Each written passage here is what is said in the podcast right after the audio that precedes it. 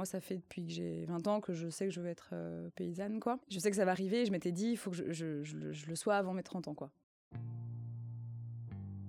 Bienvenue sur Les Mains Libres, une série de rencontres avec des artisans et agriculteurs français à la découverte de leur savoir-faire manuel. Je m'appelle Louise, je suis bientôt ingénieure agronome et j'avais besoin de partir un bout de temps à la ferme pour trouver ma place dans le milieu agricole. Et moi c'est Julien, j'ai quitté mes études pour découvrir des métiers manuels dans lesquels je pourrais me reconvertir. Pendant un an, on a parcouru la France de ferme en ferme avec Poppy, notre camion aménagé, et on a enregistré de jolies discussions avec ces personnes qui nous inspirent. T'écoutes Les Mains Libres et ça commence tout de suite. Après le générique,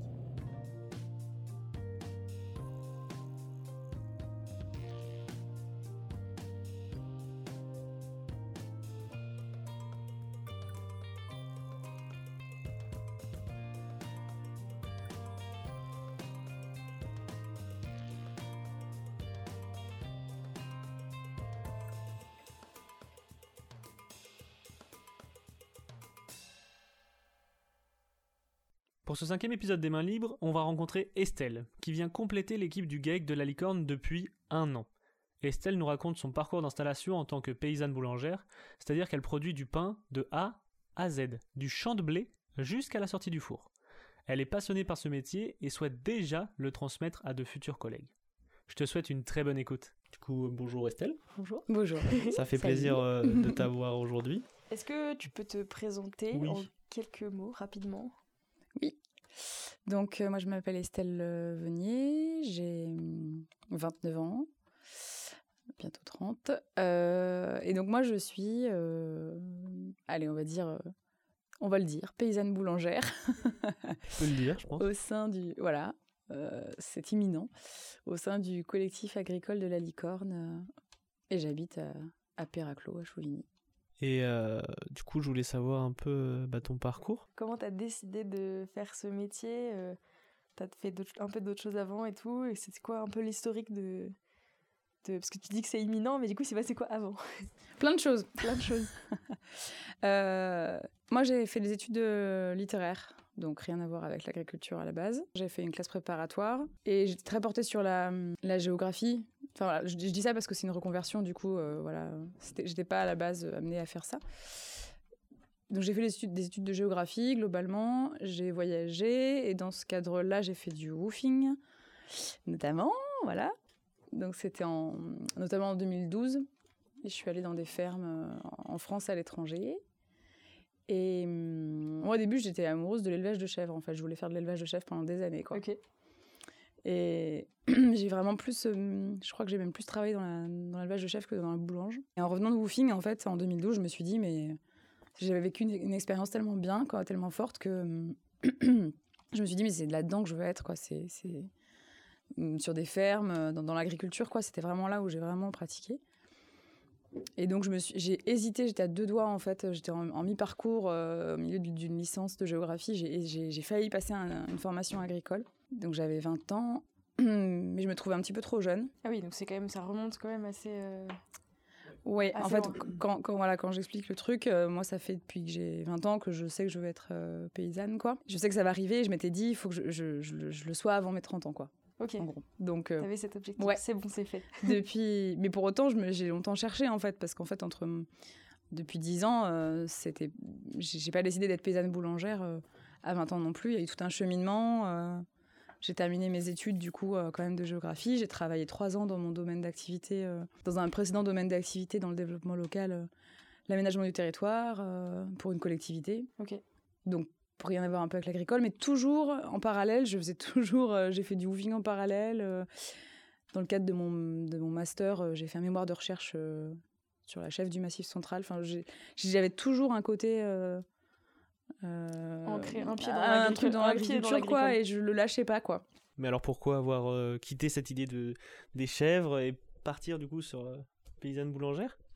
Ouais, et ben ça, c'est il y a plusieurs raisons. Euh, c'est un point de vue très subjectif, quoi, mais voilà, c'est c'est mon constat. J'ai vu beaucoup de gens dont la vie de famille a été assez compliquée. Enfin, l'élevage de chèvres avec le côté astreinte, c'est toute une organisation. Il faut que le conjoint ou la conjointe derrière soit vraiment. Euh, J'ai trouvé que c'était euh, à partir du, ce serait les chèvres comme les vaches, quoi. À partir du moment où il y a une astreinte qui a, t'as une, t'as un ancrage sur la ferme parce que tu peux pas bouger comme tu veux parce que tu faut que tu t'occupes des bêtes. Et ben c'est une contrainte et qui pèse vraiment, euh, qui a une importance sur toute la, la vie de famille. euh, euh, si moi je suis quelqu'un qui aime en fait quand même pouvoir, euh, si je veux, euh, me prendre un week-end euh, à bouger parce qu'en plus ma famille est loin. Donc du coup, euh, je pense que ce serait différent si ma famille n'était pas proche. Et comme on a choisi de rester en Auvergne en plus, euh, voilà, ma famille est à 4 heures de route d'ici, euh, donc c'est. Il y avait ce côté-là. Et puis, et aussi, du coup, euh, bah, mes parents ont. J'ai vu un peu l'exemple de mes parents qui ont monté un élevage de chèvres, de chèvres pour faire de la laine mohair, du coup, une chèvre angora, qui sont des chèvres qui sont même pas des chèvres laitières. Et en fait, même sans ça, en fait, sans les traire, ils... alors qu'ils sont double actifs, ils sont enseignants à côté, ils, ils ont du mal à prendre des vacances. Et en fait, ça m'a vraiment fait réfléchir et je me suis dit, je suis partie aussi de moi, qu'est-ce que j'avais besoin? Parce qu'il y a des gens euh, que ça dérange pas, mais moi, je, je crois que j'ai trop besoin de pouvoir me dire, faire une activité et de me dire, bah, allez, bah, ce week-end, je pars et j'ai pas à m'occuper des bêtes. Et du coup, j'ai toujours, j'ai quand même cherché à la boul- je suis arrivée à la boulange parce que euh, euh, j'ai, un- bon, j'ai un, un cousin qui est paysan boulanger, j'ai des contacts de, je connais pas mal de gens qui sont paysans boulangers et je Ouais, trouvais que c'était quand même déjà quelques exemples autour Oui, de toi. euh. et, et d'anciens, j'ai beaucoup de copains qui étaient d'anciens éleveurs Ouais. et qui sont devenus paysans boulangers. Ah, Et ça, ça m'a fait réfléchir, euh, quoi. Entre les deux. Ouais, parce qu'en fait, ils, justement, ils en pouvaient plus dans leur métier d'avant et qui sont devenus paysans boulangers parce que ça, ça reste un produit, euh, le pain, euh, comme le fromage, où tu gagnes bien ta vie, en fait. Ouais. Tu peux, donc, il y a le côté rémunération, le côté temps de travail que tu peux quand même, même si c'est intense, hein, le métier de paysan boulanger, mais c'est différent. Tu peux. On a tendance à dire des fois paysan boulanger, c'est euh, c'est feignant parce que tu, tu, tu fais pas du pain tous les jours. Ouais. Ouais. Mais en fait, c'est quand même, euh, c'est quand même assez intense, mais c'est c'est pas, c'est pas la même chose qu'avec les bêtes, quoi. Et du coup, je, ça m'a, T'as quand même un je me petit suis peu dit- plus de flexibilité. je me suis dit voilà, un métier que tu- dans lequel tu peux gérer ton emploi du temps plus facilement. euh, moi, j'ai des copains, ils, pas, ils prennent un mois de vacances s'ils veulent l'hiver, euh, ils arrêtent leur fournée, point, et ils partent, euh, voilà quoi. Enfin, je dis pas que je vais faire ça, mais en tout cas, c'est beaucoup plus souple, quoi, et soulageant. Et puis, bah, c'est quand même un peu, voilà, c'est une valeur symbolique. Le pain, c'est tout, c'est un produit de base, euh, donc c'est Ouais, puis il y a quand même le côté. euh, Enfin, tu le produis de A à Z, quoi. Et c'était ça le côté agricole aussi, parce que je suis pas venue à, à ce métier-là par le côté boulangerie classique artisanale, mais plus par le côté agricole. Ouais. Tu te serais pas arrêté juste à la farine. Non, ouais. Ouais, Il que fallait tu disais, tu transformer. voulais vraiment, vraiment être paysanne boulangère et pas que, que boulangère. euh, Oui, oui, et c'est souvent, mais parce que c'est pas un métier qui est très très connu encore, même si ça se développe énormément là depuis quelques années. Et euh, bah, c'est vrai que des fois les gens comprennent pas trop. Ah, vous êtes boulangère Non, j'insiste, je suis paysanne boulangère. Ouais. Et j'explique, euh, il faut expliquer parce que c'est un métier qui est pas très connu en fait. hein. Enfin, les paysans boulangers, c'est que depuis euh, la fin des, des années 90, quoi, que ça a commencé vraiment à se développer, même s'il y en a toujours eu un peu en fait. Et du coup, bah, j'in- j'insiste que c'est le côté paysan, quoi. Ouais, parce qu'il y avait eu vraiment. Enfin, je pense qu'avant, il y a eu une logique de. On sépare les activités pour que ce soit plus productif, etc. Ouais. Et en fait, à la fin, tu te rends compte que bah, c'est plus intéressant d'avoir un produit qui est complètement produit à côté de chez toi, euh, d'avoir une personne qui fait tout. Et puis surtout pour toi, je pense que c'est intéressant parce que du coup, bah, tu as quand même une activité qui est assez variée. Parce que tu vas pas faire de la boulange tous les jours. Euh, tu as, des jours où tu es sur le tracteur, en tu as des jours où tu vas t'occuper de ton blé, de ta farine. Il y a des jours où tu vas faire le pain, des jours où tu vas vendre ton pain. Et c'est pas. Enfin voilà, c'est varié. Et je pensais un peu par rapport à nous, le podcast, le thème, etc. on- ça mixe un peu l'agriculture et l'artisanat. C'est un métier que c'est vraiment les oui, deux, quoi. parce que ça demande quand même un savoir-faire. Et, et c'était ça aussi, moi, ma volonté, c'était euh, me dire, je, je suis contente d'apprendre un savoir-faire. Et je me suis, je suis même allée jusqu'à me dire, c'est un savoir-faire que je pourrais transmettre. Et de me dire que je peux transmettre, ce- enfin, alors ça peut paraître un peu prétentieux, mais en fait, se dire que déjà, on apprend un savoir-faire, quoi, qui est quand même. Faire du pain, c'est quand même pas rien comme savoir-faire. En fait, c'est hyper basique, mais justement, c'est la base de notre civilisation, quoi. Et pouvoir peut-être le transmettre, quoi. Et ça, c'était super fort, en fait. C'est un truc que, que j'ai pensé à un moment. Rien que Et- toi, quand t'as appris, tu t'es dit, je vais pouvoir le transmettre à quelqu'un d'autre. Ouais. Oui, c'est ça, quoi. C'est que là, ce que je suis en train d'apprendre, c'est un, c'est vraiment un savoir-faire, très quoi. important. Et c'est, ça va, pou- enfin, il y avait ce côté vraiment artisanal, euh, fabrication, quoi. euh. et oui, oui, c'est, bah, c'est, c'est à la fois agricole et artisanal. Ouais, Ouais. paysan boulanger. Tu as commencé à faire du woofing à 20 ans, et euh, donc c'est assez jeune. Mais tu avais déjà cette idée de, de vouloir euh, te lancer un peu dans l'agriculture euh, étant plus jeune, parce que tu étais aussi dans une famille qui était, euh, agricul... qui était agriculteur, Non, Pas encore. non? En fait, non. En fait, euh, mes parents, ma- en fait, c'est ma mère qui a monté l'élevage de chèvres et c'était en 2014. Ah oui, donc Et c'était c'est après. après. que je suis revenue de mes voyages et que d'ailleurs je lui ai. j'étais- En fait, j'étais. En fait, c'est toi qui les as vraiment- influencés. Mais en fait, elle me dit, euh, je, lui ai- je leur ai fait découvrir la race de chèvre angora, ils connaissaient pas. Ah oui. Moi, j'étais vraiment à fond sur les races de chèvres euh, locales, machin. Et ils ont découvert la race de chèvre angora. Et du coup, ma mère, elle ça l'a vraiment, elle s'est dit, bah, c'est ça, avec la laine, c'est ça ce que je veux faire. Mais eux, ils étaient profs, euh, enseignants euh, à plein temps. Mais on, est une famille, on a toujours été, euh, on est très sensible à tout ce qui est euh, écologie. Enfin, on est, voilà, ma famille, on est assez d'avant l'heure. Comme mes grands-parents étaient déjà végétariens, voilà, étaient dans des communautés, tout ça. Donc il y a une tradition un peu. Et après, euh, avec mon père, euh, voilà, moi j'ai, j'ai- mon père avait, avait fait des études de, pour être maraîcher en fait à la base. C'est après qu'il est tombé dans la géographie. Donc on, a toujours, on est toujours un petit peu hybride dans la famille. euh, Oui. Voilà. Et moi j'ai, j'ai jardiné avec mon père. On a élevé des, des volailles en fait. euh, euh, on s'est tapé des délires. euh. À à 12 ans, je voulais avoir des lapins. Et du coup, on a monté un élevage de lapins. Pour nous, quoi, pour notre consommation. Mais Ouais, donc t'as toujours eu un petit donc peu euh, un j'ai toujours dedans. non j'ai toujours été euh, c'est on a toujours eu un lien avec la terre. Enfin on habitait en ville mais on avait euh, un grand jardin de 3000 mètres carrés mon père cultivait euh, sur la moitié. Donc euh, toujours cette démarche d'autonomie de d'alimentation euh, enfin en bio etc évidemment. Donc il y avait toujours euh, mais par contre cette idée de vouloir être agricultrice c'est arrivé à 20 ans avec le woofing euh, et l'immersion vraiment euh, ou des stages ou des ou être j'étais ouvrière, ouvrière agricole comme on dit sur une ferme pendant un été quoi Et moi, je voulais rapprocher ça un petit peu du côté euh, métier manuel, du coup, parce que bah, le... quand tu fais du pain, c'est quand même vraiment avec tes mains.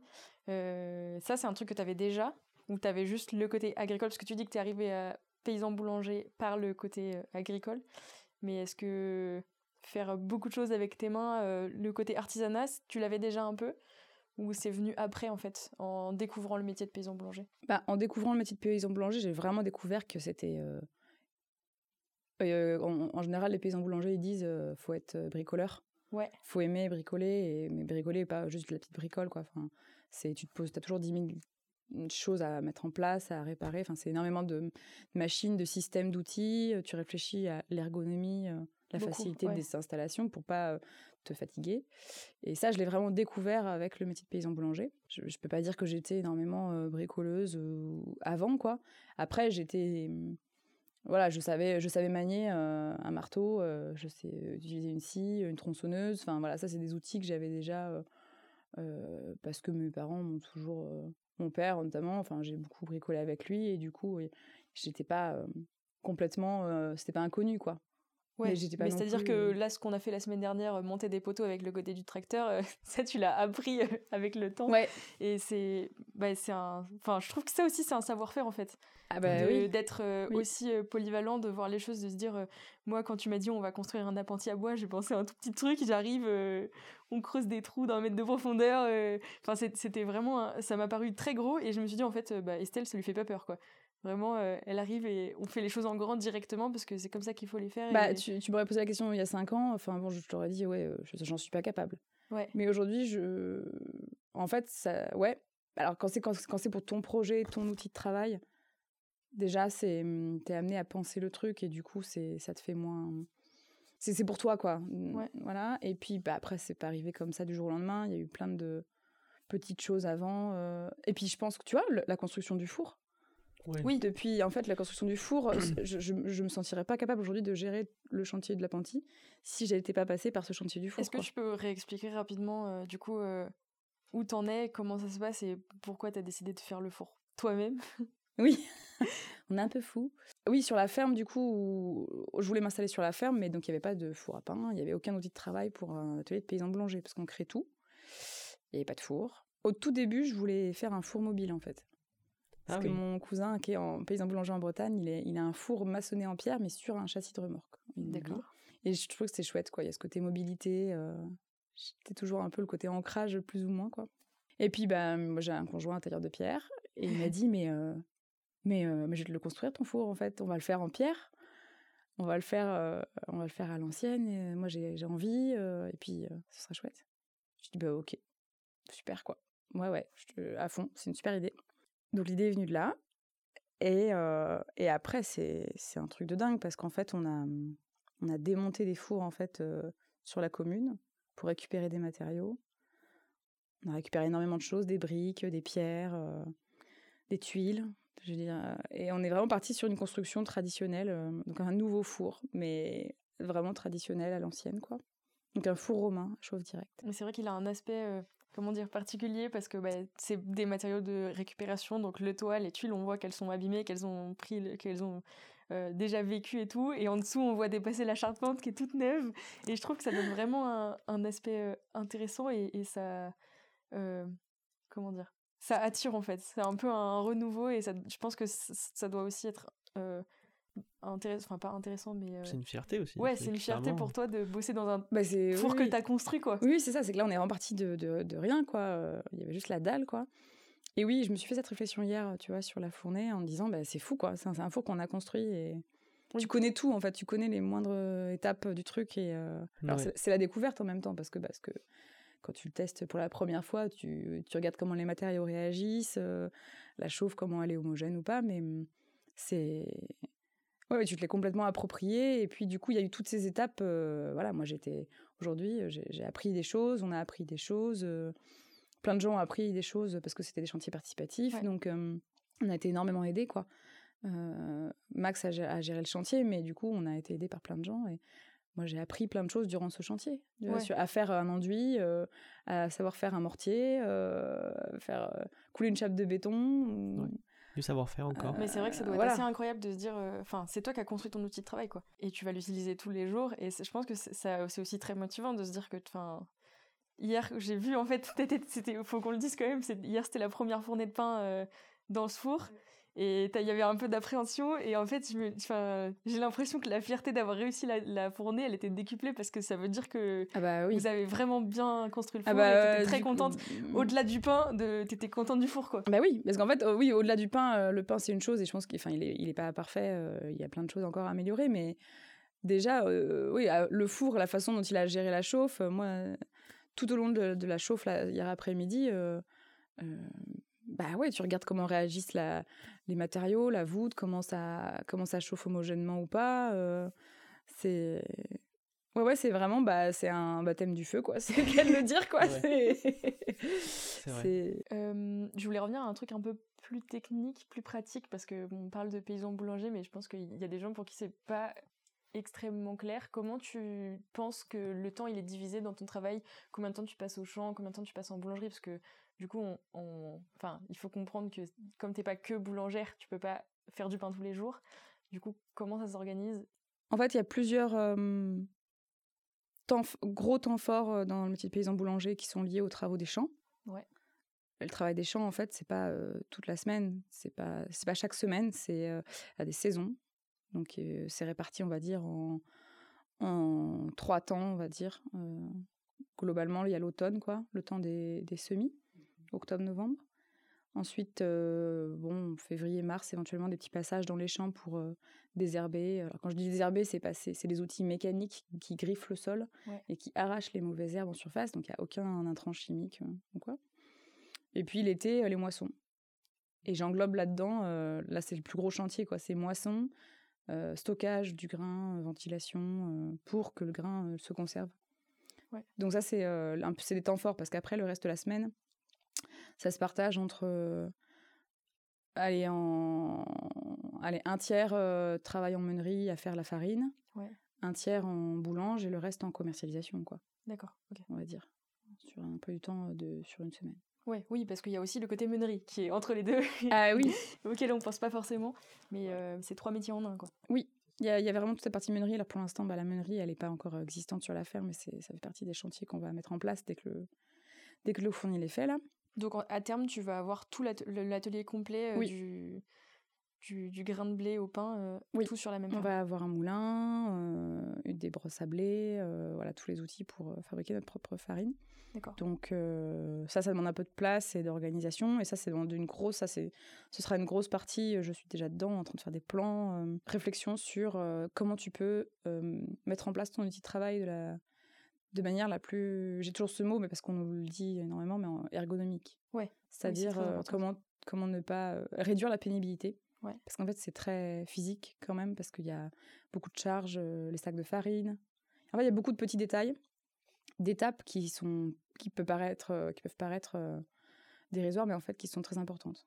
Dans une journée, quand tu brasses des kilos de, de, sacs de grains ou de farine, en fait, ça, finit par être dur. Donc il faut vraiment réfléchir dès le début à ton installation et comment mettre des systèmes de levée, de, reprise de poids, de, des systèmes sur roulette, des, des, trucs simples, mais en fait qui sont qui nécessitent vraiment un travail de, de, penser et de visualiser ton, petit travail pour qu'il soit le plus confortable possible. Quoi. Mais je pense que c'est aussi l'intérêt de, construire toi-même euh, ton espace de travail.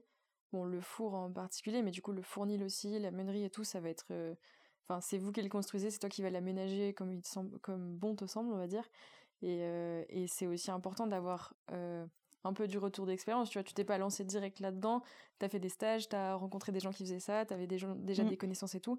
Et je pense que tu as pu voir un peu les endroits où il y avait des problèmes, les endroits où il y avait besoin d'adaptation ah ouais, J'ai vu ce que je voulais pas faire. Après, on fait ce qu'on peut aussi. Et on a la chance sur la fin. C'est un, avantage et un inconvénient dans le sens où on n'a pas de bâtiment aujourd'hui vraiment euh, disponible. On va, on va vraiment en créer. Donc, du coup, tu pars d'une feuille blanche, donc c'est facile parce que du coup, tu peux tout adapter à ta mesure. Mais en même temps, il faut tout faire aussi. Donc, il y a un gros travail là-dessus. Et oui, moi en stage, euh, une grosse partie des, des stages, c'était de voir, euh, de visiter, enfin d'où l'intérêt de visiter des exploitations, d'aller sur différentes fermes, de voir différents systèmes, de voir ce que ce que ce que tu veux pas faire, ce qui fonctionne super bien. Ou après moi j'ai pris plein de petites, il n'y a pas une ferme qui fonctionne parfaitement et puis d'autres qui fonctionnent pas du tout, mais moi j'ai pris plein de petites, enfin c'est comme ça pour plein de choses, mais j'ai pris plein de petites idées et de, de, choses dans différentes fermes quoi. En tout cas, en tout cas oui. Enfin moi j'encourage aller voir plein de systèmes différents, se nourrir de ça, quoi, ça c'est clair. T'as eu des aides un peu autour de toi financièrement, par exemple Ouais, comment ça se passe l'installation? On, on, en a, on en a entendu parler vaguement un peu dans quelques discussions au sein du GAEC et tout, mais parce qu'il y a le côté installation en agriculture, monter, monter une exploitation. Toi, tu rentres dans un collectif, donc c'est en plus un peu particulier. Mais comment ça se passe euh, et comment tu as vécu cette installation? Parce que c'est un peu. Enfin, tu es encore en cours, je pense. Oui, en fait, je suis en cours au sens officiel où je suis pas encore associée administrativement parce que je n'ai pas encore acheté mes parts. D'accord. Mmh Comme c'est une société, il y a des parts, donc c'est un, un, montant défini de parts, euh, une part à telle valeur. Donc là, il y a eu des expertises qui ont été faites en amont et euh, validées euh, tous ensemble par les futurs associés. Et donc, j'ai pas encore payé mes parts. donc, c'est des parts qui sont rachetées à Marc, le fermier, on va dire historique de la ferme. Ouais. Parce qu'il il s'était retrouvé tout seul sur la ferme. Donc, tous les associés qui rentrent là, Cécile, Valérie, Rodrigo, ont acheté des parts.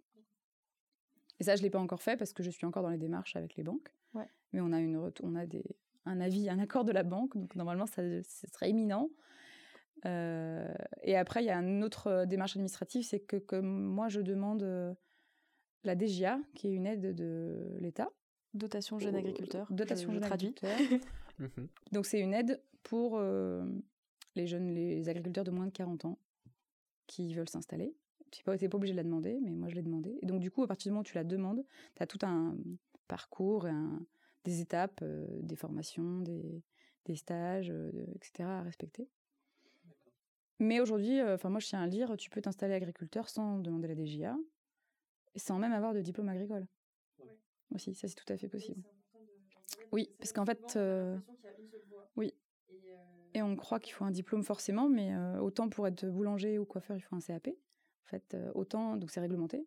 Autant dans l'agricole, c'est pas réglementé. Il me fallait un diplôme agricole pour, par contre, là déjà, il faut un diplôme agricole, du coup, oui. Mhm. ou diplôme de niveau équivalent, agronome par exemple. Ouais. Tu, tu n'as pas besoin, tu sors d'une école d'ingénieur, tu n'as pas besoin de passer un BPREA ou quoi. Euh, mais après, euh, si tu ne demandes pas la DGA, tu n'as pas besoin. On parle souvent des formations, on va dire, euh, classiques avec des professeurs, etc. Mais tu peux aussi acquérir tes compétences et ton savoir-faire par l'expérience en travaillant avec des gens. oui. Voilà, en étant employé ou en juste faisant bah, des stages, du woofing, etc. Oui, ça. En fait, la DGA, c'est. Enfin, le diplôme d'agriculteur, après, si tu as envie d'apprendre des choses dans un cadre un peu avec de la théorie, ou après c'est intéressant. Enfin moi ma formation c'était super parce qu'on était avec d'autres porteurs de projets en agriculture, donc du coup on a échangé vachement, c'était très enrichissant. On a rencontré tout un réseau. T'as fait quoi comme formation, du coup? Enfin, plus... Donc, c'est un BPREA. Ok. Euh, donc, c'était à Clermont-Ferrand avec le CREFA d'Auvergne, qui est une association en fait, euh, d'éducation populaire qui accompagne et qui forme des porteurs de projets et en partenariat avec un lycée agricole. Donc, c'est une formation un peu spécifique et ça donne le diplôme BPREA. C'est un peu une structure un peu unique. euh. Et du coup, t'étais formé que avec des futurs paysans boulangers? Non, on y avait de tout. Ok. C'était pas un BPREA spécifique paysan boulanger. Il y en a, il y en a en France, hein, dans le Jura et en Normandie. Mais ici, c'était c'était générique, en fait. Et après, c'était à nous, en stage, d'aller euh, euh, chez des bah, paysans boulangers ou boulangers, en fonction du domaine d'activité dans lequel on voulait s'installer. D'accord. Tu me disais que ce qui était intéressant, c'est que tu retournais toujours un peu chez les mêmes, euh, les mêmes agriculteurs à différentes saisons. Comme ça, Mm. tu pouvais voir en fait tout le, tout le cheminement de, du Oui. paysan boulanger pour, pour l'année. Bah, c'est ce qu'ils nous conseillaient de faire, parce qu'en plus, c'est un métier, enfin, un métier agricole, c'est un métier saisonnier. En fonction des saisons, euh, t'as pas les mêmes travaux. Donc oui, en effet, c'était, hum, je l'ai fait et c'était conseillé d'aller à plusieurs moments de l'année euh, de chez des paysans boulangers différents. Au moment des semis ou au moment de la moisson. Du coup, pour la fin de notre podcast, euh, on demande toujours un peu la même question à tout le monde. Et euh, qui, euh, qu'est-ce que tu pourrais nous dire euh, de tes mains? Qu'est-ce que tu pourrais leur dire ou qu'est-ce que tu, penses d'elles Elles sont fripées, elles sont ridées, elles sont marquées. Moi, je les regarde souvent, en fait, mes mains. Puis en boulangerie, t'es souvent quand même amené à les frotter, les nettoyer, les... avec le travail du bois pour le feu, la pierre. Là, ces derniers mois, elles ont bien... Elles ont été bien utilisées, bien usées. Je pense que j'aurai des mains ridées euh, avant l'heure. Mais c'est euh, gage de travail et de qualité. euh, Exactement. et tu pourras toujours jouer de la harpe avec. Et ça, euh, Ouais. J'essaye, voilà, j'essaye. C'est un peu mon, mon- mon pari de me dire, euh, je veux quand même, euh, je veux quand même garder des mains qui soient aussi, euh, qui puissent quand même continuer de jouer, quoi. Et, euh, ah bah, c'est mon outil de travail. Bah oui. oui.